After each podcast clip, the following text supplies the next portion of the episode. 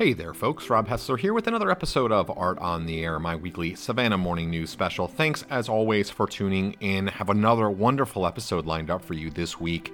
I had the chance to speak with Tony Hazel, and the really interesting thing about Tony is he very much integrates his spiritual beliefs into the artwork that he's created.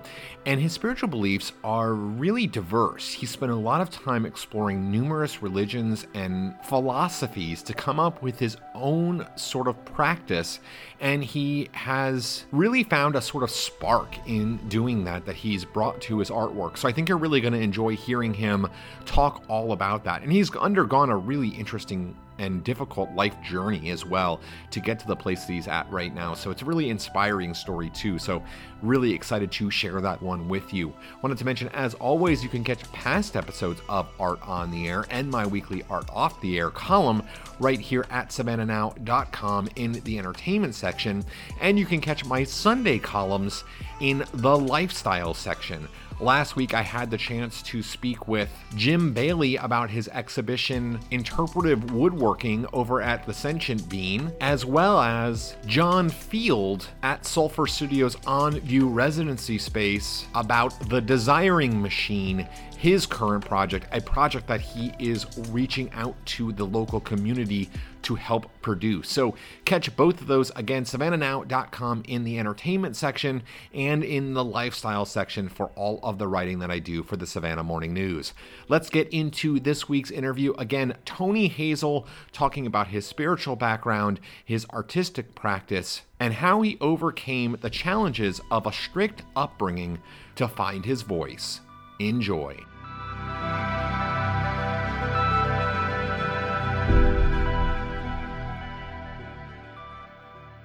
Rob Hessler here with Art on the Air Field Notes, and I'm speaking by Zoom with Tony Hazel. And Tony, you know, I want to dive right in, but this is one of those cool moments where, you know, just looking through social media, first on Facebook and then on Instagram, I found found your work and really have fallen in love with it. But for those who might not be familiar with your work, how would you categorize it? Because I do think it has some references to our history that are pretty obvious to me, but I just kind of want to get it in your own words. What, how would you categorize your artwork? Well, if I had to categorize my work, I would say this is an old term that I used back in 2019 for my work until now, but I'm going to use it abstract spiritism. I would call it abstract spiritism. I like that term. I mean, what I noticed that you use some spiritual elements in your work, some references in there. Mm-hmm. Talk a little bit about that. Maybe we can kind of dive into the to where that comes from because obviously you're integrating that sort of spiritual component into your artwork. What does that mean? Where does that come from personally for you? I think it's from my upbringing. You know, like like many Americans, I came from a Judeo-Christian background in the beginning of my life.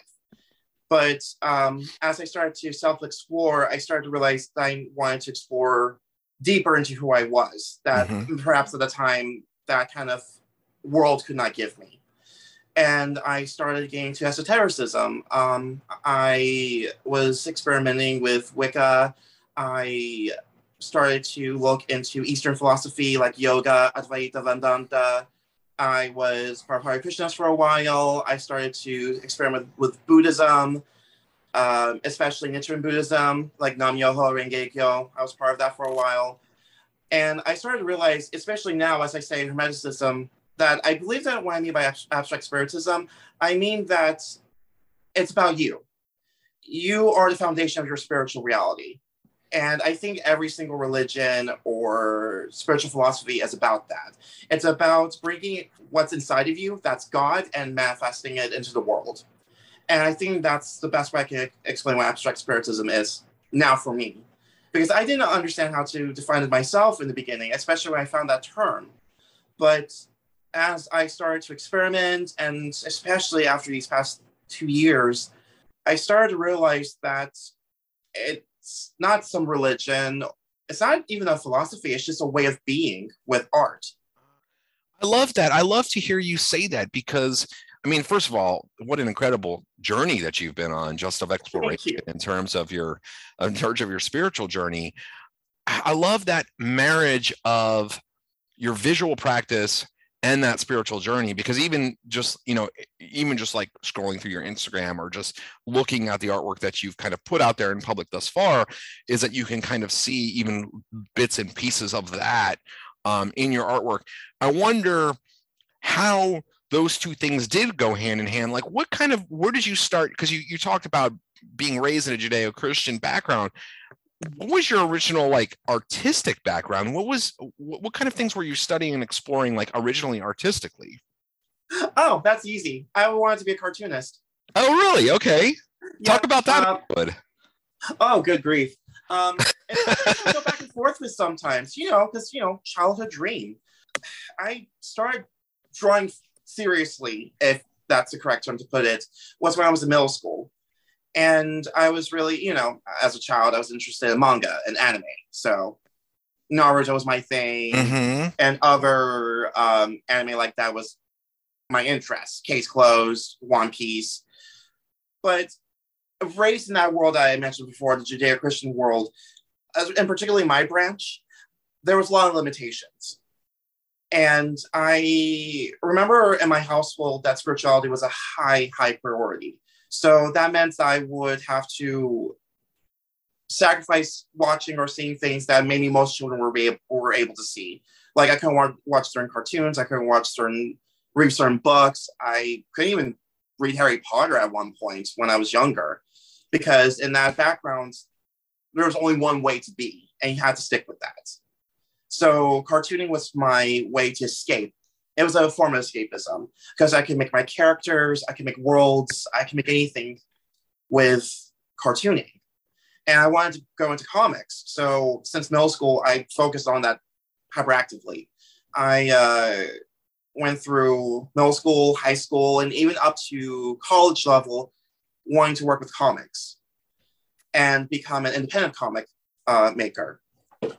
But uh, things changed as you grow, as as I experience experience other spiritual lifestyles, and especially trying to understand myself, that had definitely had a breaking point in 2015 when I would call it my darkest period with my art. I went through a lot emotionally and mentally and even spiritually to the point where I lost that spark in my art. Okay. And that was the point where I was like, okay, nothing's been working before and I don't understand myself. How on earth can I start doing this? And from there, that's when I believe I started transitioning, even till now, going for someone that wants to be a cartoonist all their life to becoming a painter, becoming someone that expressed their inner world not by a commercial means, but as a spiritual catharsis. And I wouldn't start getting into this until 2019 after I graduated from college. I read this wonderful book called The Artist Way. Oh, yeah, great book. Cameron. Yeah, great yeah. book. And that it was because of that book that my journey as a painter began. And through this book, I met my mentor, Lisa Rosemeyer, fantastic painter, fantastic artist. One of my close friends, actually, in the art world. She she is phenomenal. 2019, as soon as I went to her, she just took my hand and just showed me all the ropes. And I cannot be any more indebted to her because that, this was a foreign world to me. Because before I thought that the fine arts world was forbidden for me. I thought that I had to be commercial in order to make it as an artist. But she told me that's not the case. As long as you're honest to yourself, as long as you be yourself and you express your world the way you want to yourself, people will respect that and they'll own it. And I still to this day talk to her and ask for advice, and she's been my foundation in everything. So from beginning of being a cartoonist in Judeo-Christian world, having this limitations, to me, breaking out of that pot, especially after my coming out process and going through my dark period, it really, really challenged me to start challenging my worldview and my concepts. And that's what led me to my spiritual journey. The very first spiritual book that I read was Bhagavad Gita. And my God, that book is phenomenal. So I, I, I suggest anyone that wants to start their journey, especially into Eastern philosophy, the Gita is top notch. And then when I realized that perhaps this wasn't the space, guess what? I can move on. And I went into the Lotus Sutra, and that's how I got into Nichiren Buddhism. I started studying that philosophy, and um, later on, I circled back to esotericism and Wicca. Uh, right now, one of my favorite books I'm reading is The Way of Hermes. Okay. The proper term is Corpus Hermeticum, but literally, it's to me, if this is the best way to describe it in a short amount of time, I consider it the Bhagavad, the Bhagavad Gita of the West. This is a very, very Western esoteric book, and it's phenomenal. I, I think it's equal to that of the Gita. And like I said, these philosophies just made me realize that in the end, I'm the temple that can manifest what I want. And my art should reflect that. It should feel like the stained glass you see in a church or the what in what in uh, some Eastern religions call a murti, a statue that you would see of the gods. And Hermeticism, it's here. And so I started realizing I need to express my world better through this art. There's two directions I want to go with this because I want to get back to the cartooning because I and and comics because I do feel like I want to talk about how that relates to your current work because I do see some of that storytelling element and illustration yeah. elements in there that I really love. But I want to kind of just go back to this because you mentioned coming out and then you mentioned growing up in a really restrictive religious environment. And I really find it kind of be sort of fascinating because I mean I think that that it's pretty common knowledge that restrictive religion and you know the lgbtq plus community and all that they don't generally mix very well. Yeah. um, and so i'm kind of curious how you know and you i think that it, it's you know in listening to you talk about your journey through spirituality you've obviously found that space within yourself.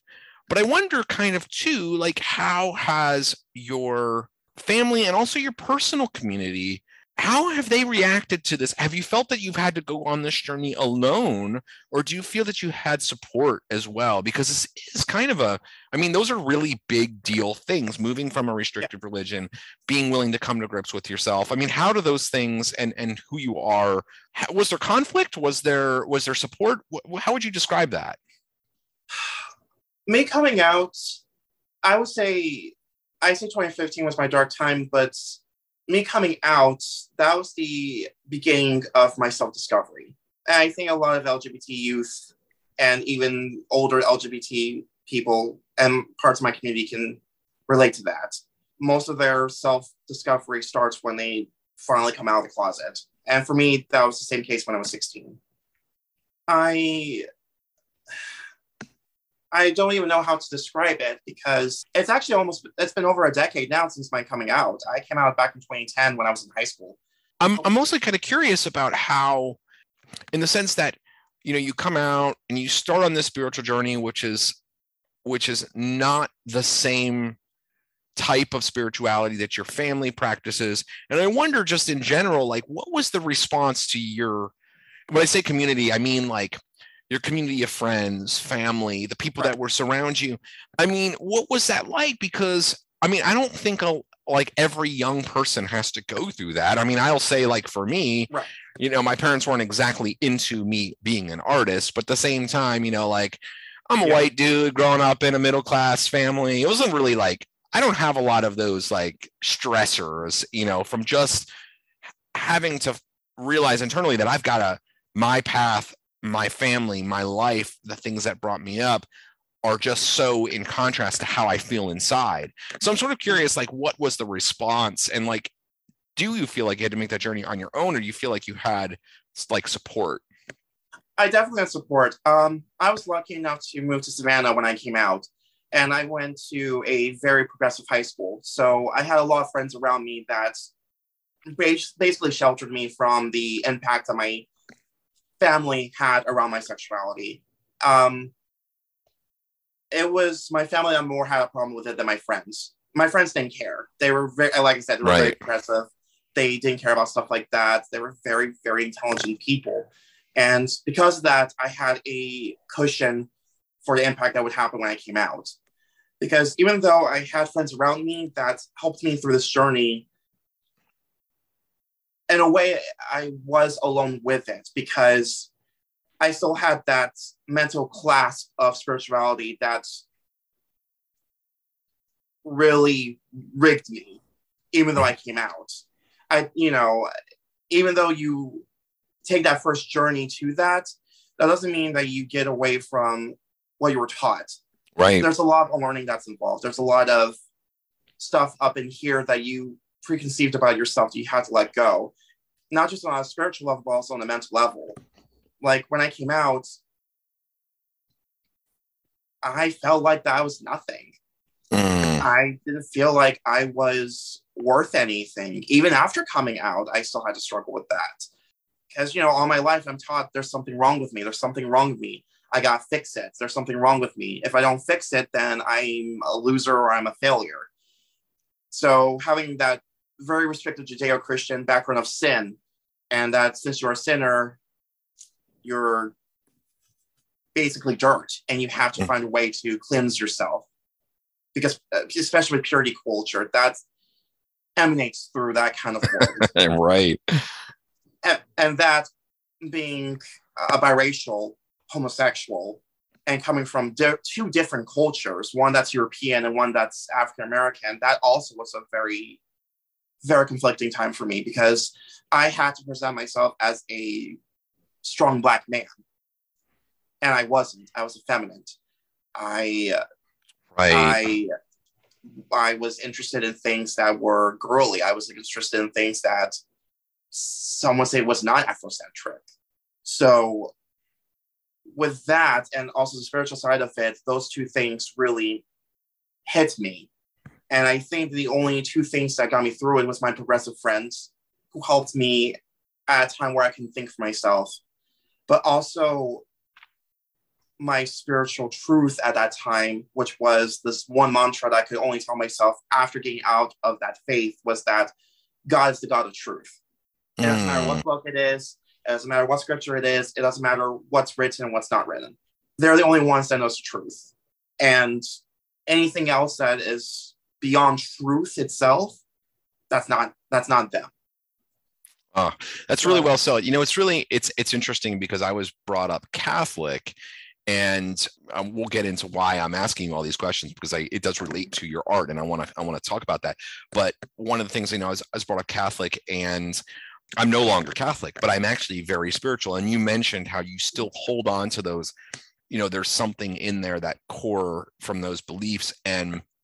It's interesting, like to disentangle those things which didn't work with my own personal beliefs but then also you, you get the benefit to a certain extent of like understanding prayer and meditation and communion with god and things like that that i think that once you can disentangle all of the kind of negative aspects of a stricter religion there is Mhm. something positive that you can be drawn from it so i think that that's really interesting in hearing Oh. you kind of describe that Oh, I hundred percent agree. I'm still I'm still disentangling because you know spirituality is a process. That's for sure It's sure. a journey.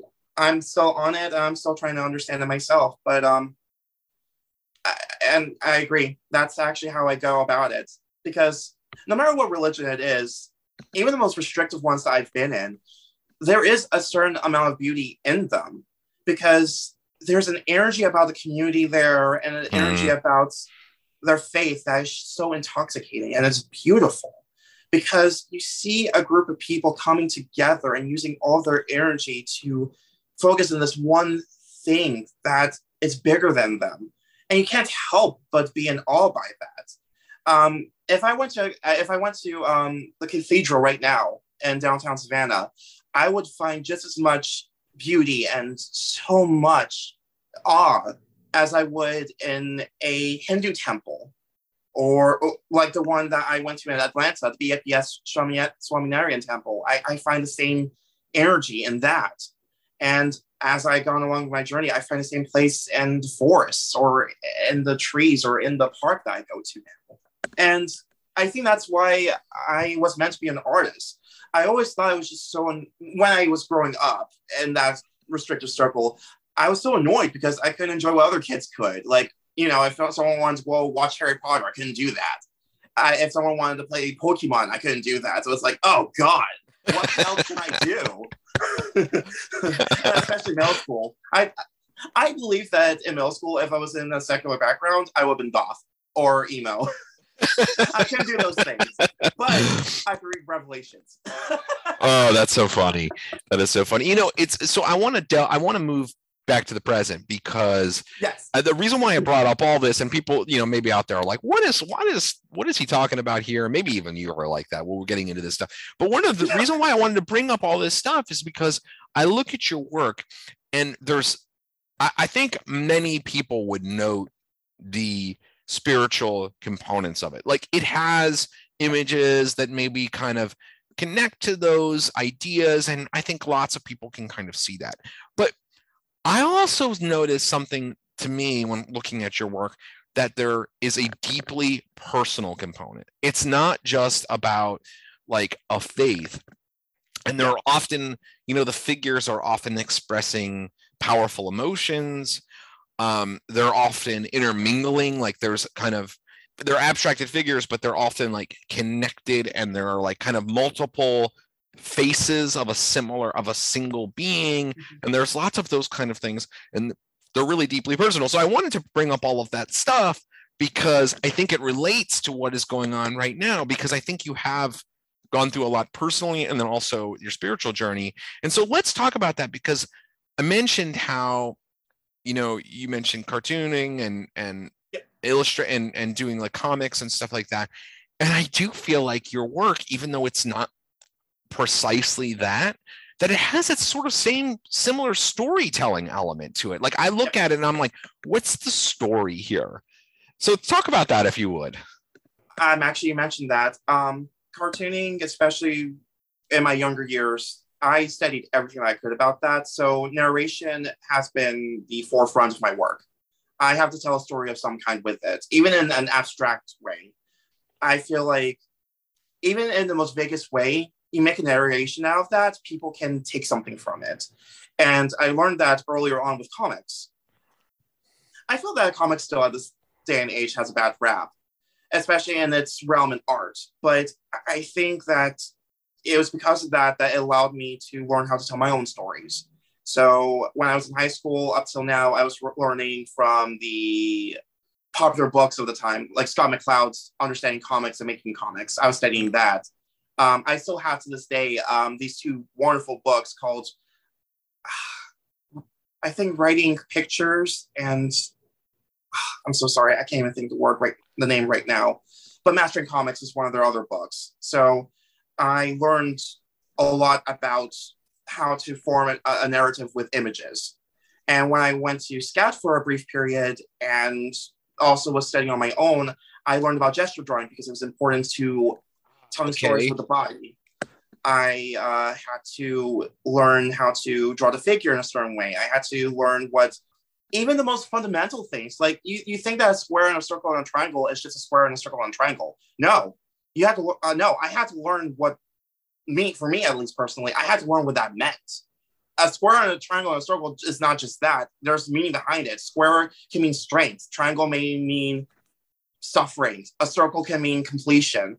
So i study symbolisms and that too. And i use what i learned from cartooning which is narrative sequential art and how to formulate images to express your story into fine art. And I think one of the biggest people that taught me how to do that was Hilma af Klint. And I've mentioned her before many uh, time because she's equal to my mentor and that Hilma taught me how to be an artist. I had inspiration, but she taught me that even the most abstract things can have a story behind them. Like if you look at her work, my God, like you know there's some story behind it, but it's just so above your head, you can't help but look at it further. So I hope that answers the question. It does. No, it does. I I I love. I mean, I, I think that's it is fascinating because I I've spoken to a number of artists, and I I I wonder sometimes.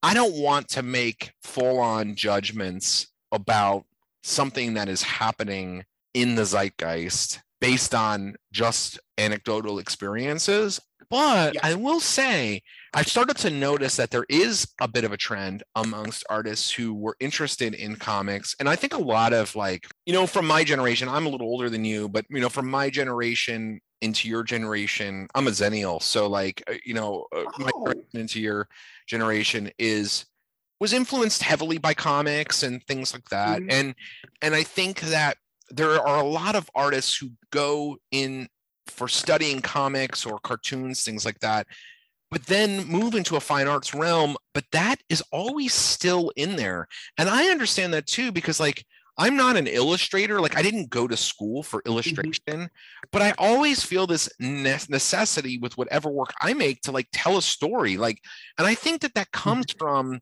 my art experience, my art exposure growing up was really based in comics. Like Oh, there was always a story. It was the art. It was art, but then it, it always had a story. Like there was always like, well, what is? It's not just the picture. It's like what is what is it telling me, and how does that image? And you know, like the best comic book artists are always the ones who are like the image and the words are so perfectly matched that almost a lot of time you don't even need to necessarily read the words because you can see the image is telling you the entirety of the story. And I love that about Yeah. your work. I mean, I think it requires some effort on the part of the viewer because you're using a lot of symbolism and you're referencing specific stories um in various various religions and various you know coming from various sources that are not everybody's going to know but i do Yeah. think that the images are kind of universal and like people can connect with them like i don't know necessarily the stories in some of the works that you know if you look on your on your facebook page or on your instagram or on your your website which is in progress right now and you look at those things like i can feel like a connection to the works even if i don't know the story so talk a little bit about that if you could because you Oh, are yes. you are bringing in like detailed stories but also you're kind of allowing the viewer to bring their own stories to it Yeah. um, if there's one mission or goal I feel like that I was meant to, to do, it's definitely have some kind of universality for people to connect with.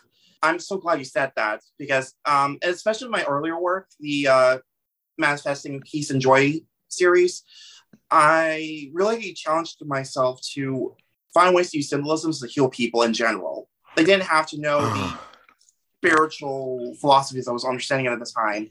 I just wanted to give them something that they can focus on and affirm within themselves that joy and peace. So, uni- universality and unity and diversity is like one of my biggest goals when it comes to my art. And in fact, that's why I'm, I study so much.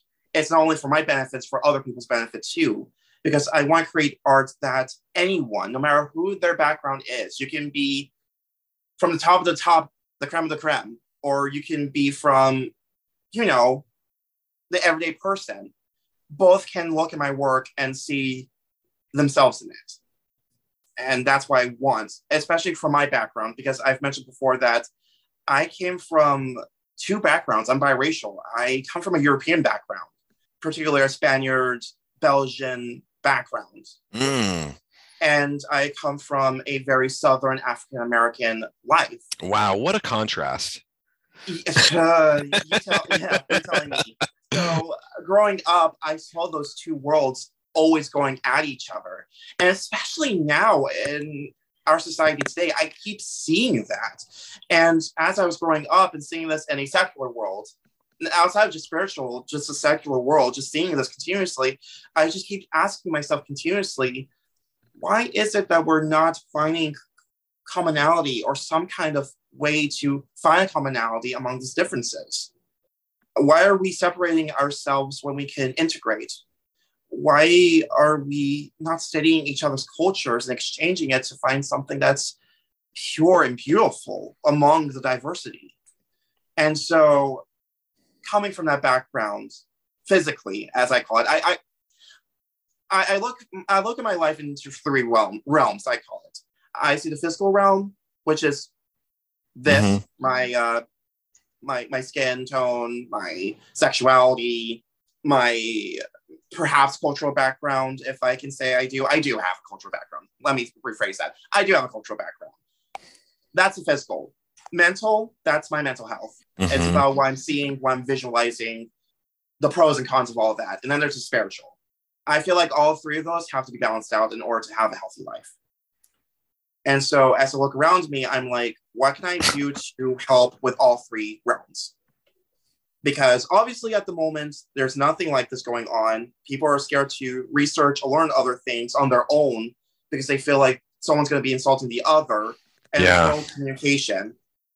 And I know some people may say, oh, well, what right do you have to say that? And I believe my right is because I'm human first and foremost, and so are they. So I have room to say anything.